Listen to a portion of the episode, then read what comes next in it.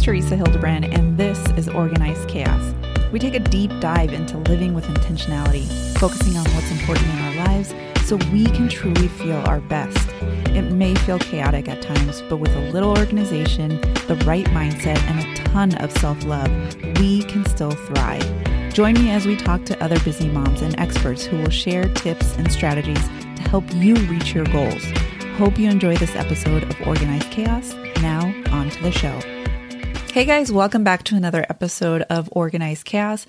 And if you're new here, welcome. I'm so glad you found the podcast and I hope you enjoyed the show. And if you want to check out any of the other shows, you can actually go to organizedchaospodcast.com and check out all of the episodes. And there's some extras in there. There's some templates you can download and all kinds of good stuff. So if you want to check that out, you can go to organizedchaospodcast.com. I started to make a list of some of the things, the insights, the mistakes to avoid, the things we learned throughout this almost 10 year journey. But the list was starting to get really long. So I, I shortened it a little bit and I tried to pick some of the things that I think really made a difference and some of the things, not that we wish we would not have gone through, but because some of these things were necessary to go through. So I don't want this to be a avoid this at all costs. It's more of a cautionary tale of, Hey, this is probably something you might go through. And if you do, it's okay. You're going to get through it and it might be part of the process. So it's not too late if you already started a business, you're in the thick of it because this is still things that are going to be really helpful to know regardless of where you are in this journey. So I first want to get started with the concept of going from an employee mindset to a be your own boss entrepreneurial mindset because it can be hard because we, for the most part, have been conditioned to think like an employee. You think, well, there is somebody above me and I need to maybe be told what to do. There's a steady paycheck. I expect this money to hit my bank account every couple of weeks.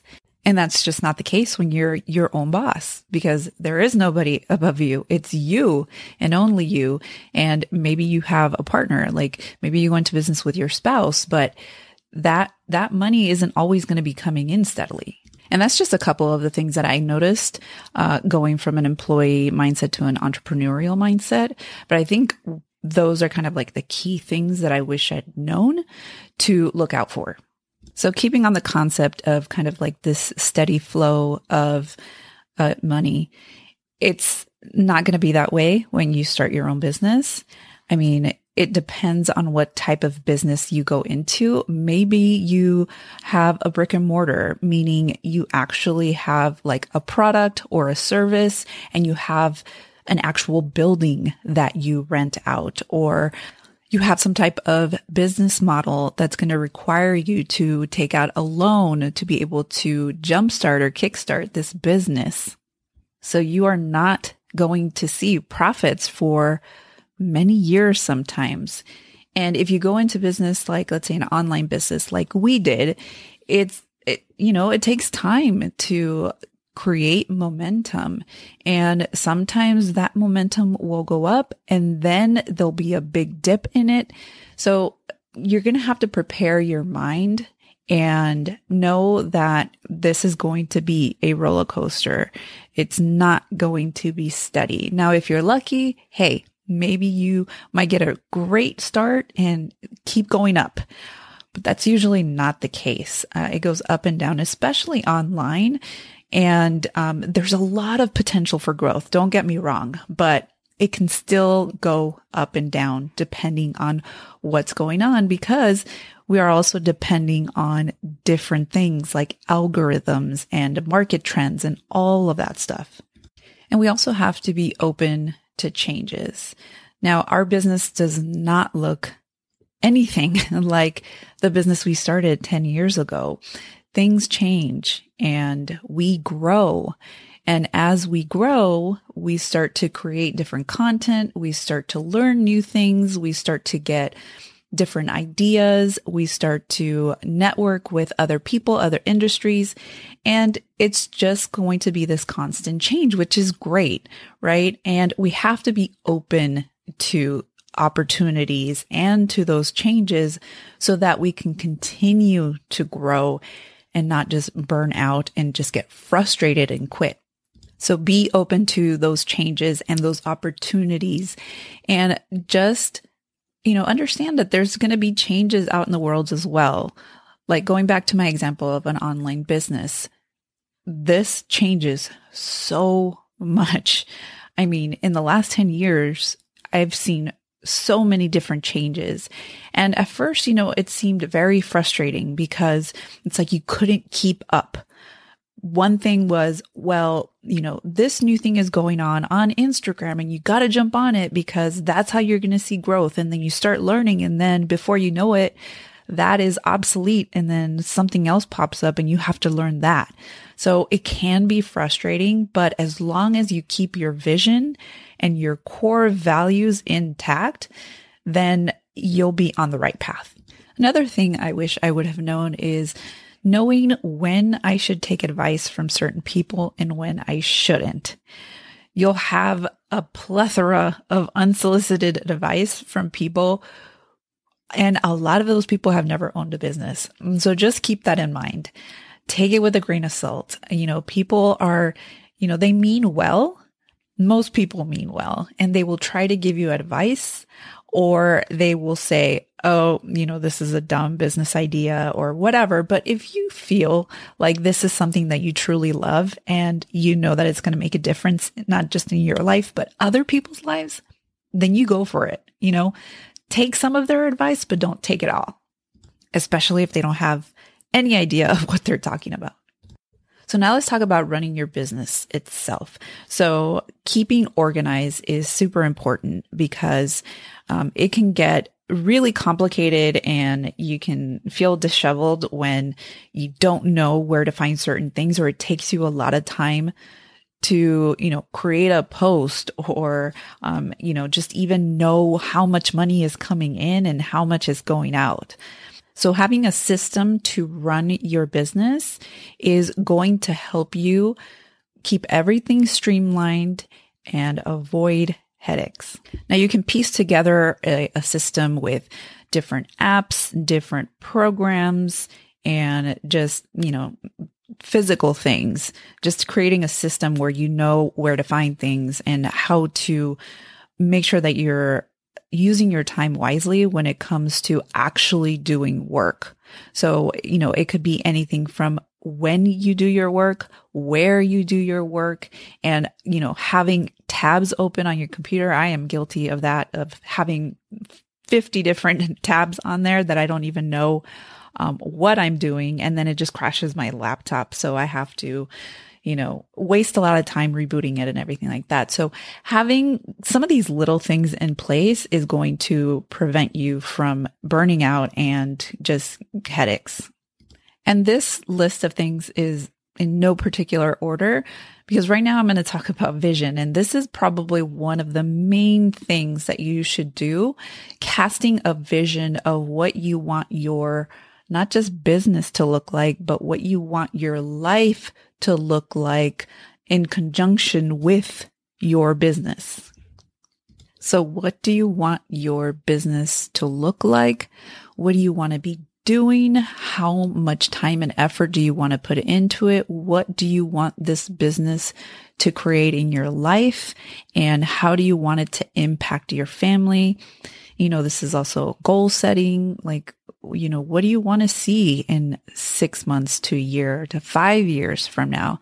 So you want to paint that picture early on and you want to make sure you also define your priorities and your values so you can, you know, use that as your North Star. And in that vision, make sure you add on how you are going to grow. And I mean, as far as personal and professional growth, because this is inevitable. You are going to have to grow if you want to see your business grow. And I would also say if you want your you know, family connection to grow and to improve, if you want your relationships to improve. I mean, you know, we try to compartmentalize uh, certain areas of our lives, but it always crosses over and there's nothing really we can do about that. Um, but instead of making it a negative where if something negative is happening in your business that it crosses over onto your relationships, we want to make sure we take advantage of the positives. So strengthening those strength those areas are strengthening each other rather than us pitting them against each other maybe you've been in a business for a while and maybe you've uttered the words you know my business is affecting my relationship with my husband or my spouse or my kids you know so make sure that you understand that there is going to be changes in your life when you bring in a business and that you can use that to your advantage in a positive way rather than negatively impacting the rest of the areas of your lives. So something else that I've learned is that I should focus on my strengths. I have tried to be the uh, one woman show in our business and when I've started to do things on my own, let's say I've, you know, tried to create a program or even starting this podcast, my thought is, well, I don't want to bother anybody else or well, I don't want to hire somebody else to do something that I could do. So I'm just going to do everything. And that is a big mistake. I think that there's a better use of our time to focus on what we are good at, our zone of genius, our strength. And then the things that we don't enjoy doing or we're not very good at, we delegate it to other people that that is their strength. So I've done this with my husband and vice versa. So if I have a particular strength, um, he relies on me to do uh, that. Uh, you know, one simple thing is like graphics. I love to create graphics, especially on Canva. So if my husband needs a graphic, he's like, "Hey, can you hook me up?" with something because I can do it really quick for him. And usually if he gives me some tips on what he wants in the graphic, I can do it pretty quickly. And um, he knows that he doesn't enjoy doing that and he's not very artistic. So he knows that he should delegate that. And if I have a particular thing, like let's say I want to, you know, write something up or an email or anything that I know he is really good at, I ask him if he'll do it. And we also have assistants that are amazing at what they do and they help us out a lot. So, you know, kudos to Nais and Kurt out there who um, do such an amazing job and do some of the things that we did for many, many years, but then we decided to, you know, have someone else do this for us so we can focus on either growing or really doing the things that only we can do, like coaching. Okay, so I'm going to switch gears a little bit and talk about comparison and how it's such a huge waste of time and mental energy to compare yourself, your business to other people and other people's business. Everybody has something special that they can provide and that they are good at. And it doesn't make any sense to compare um, you know, ourselves to other people. And, you know, social media is, you know, really tough because, you know, we got to be on there because that's part of our business. But I have to really limit my time on social media because I tend to go on there and start comparing myself to other people. And, you know, it's just a waste of time. I mean, that's, that's all I can say about that. Like it kills your momentum. So, you know, be inspired. One thing is to be inspired by other people. And then another thing is to compare yourself and feel less than because you see other people growing or having something different or whatever. Just don't do it. Okay, so I'm almost done here. I just have a couple more, and one of them is boundaries.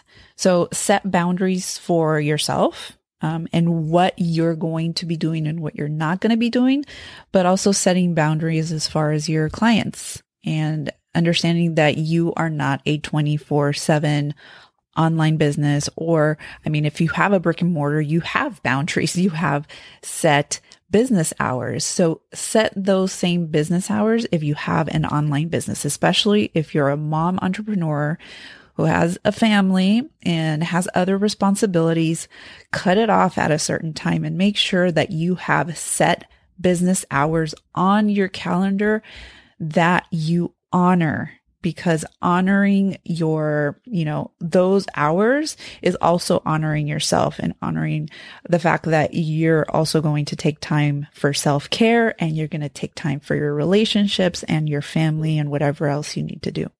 And one last thing is to seek a community. You know, sometimes we feel like a solo entrepreneur, meaning that, you know, we're like I was saying, the one woman show or one man show.